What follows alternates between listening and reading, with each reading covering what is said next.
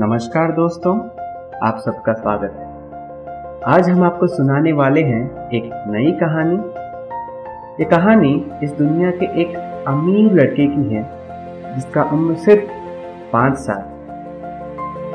एक शहर में एक अमीर परिवार हुआ करता था, जिनके पास बहुत सारी दौलत है। उनके पास बंगला, गाड़ी, मकान, पैसा, नौकर, सब कुछ था। उनका घर कोई राजमहल से कम नहीं था। लेकिन उनके परिवार में सिर्फ़ तीन लोग थे। वो है माता, पिता और पाँच साल का एक बेटा। पिता अपने बेटे को गरीबी क्या होती है दिखाना चाहता था।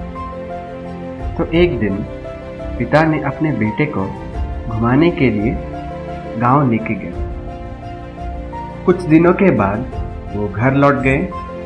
फिर पिता ने पूछा, बेटा, सफ़र कैसा था बेटे ने कहा, पिताजी, बहुत ही बढ़िया था।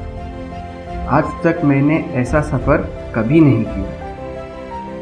तो पिता ने पूछा, बेटा, क्या तुमने देखा? लोग कैसे रहते हैं? बेटे ने कहा, जी पिताजी, मैंने देखा।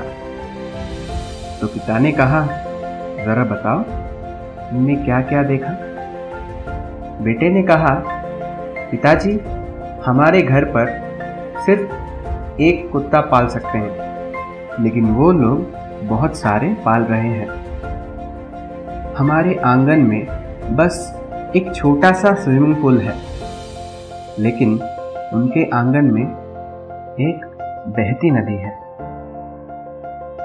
हमारे घर पर बिजली से चलने वाले लाइट्स हैं। लेकिन उनके पास चाँद और तारे हैं। बस उतना ही नहीं, हम सब्ज़ियाँ खरीद कर खाते हैं, लेकिन वो लोग सब्ज़ियाँ खुद उगाते हैं।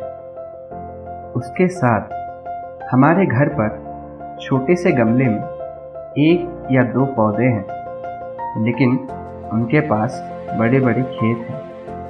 हम अपनी सुरक्षा के लिए दीवारें बनाई हैं, लेकिन उन्हें ये ज़रूरत नहीं, क्योंकि वो लोग एक दूसरे की सुरक्षा करते हैं। ये बात सुनकर पिता खामोश हो गया। उनके मुँह से एक भी शब्द और नहीं निकला। आखिर में बेटे ने कहा, शुक्रिया पिताजी, ये सफ़र बहुत ही बढ़िया था। मैं ज़रूर उनके जैसा अमीर बनना चाहूँगा। ये बात सुनकर पिता के आँसू निकल गए। जी हाँ दोस्तों, कोई इंसान अमीर या गरीब नहीं है। एक इंसान ही दूसरे इंसान को अमीर या गरीब नज़र से देखता है। धन्यवाद। आपका दिन शुभ हो।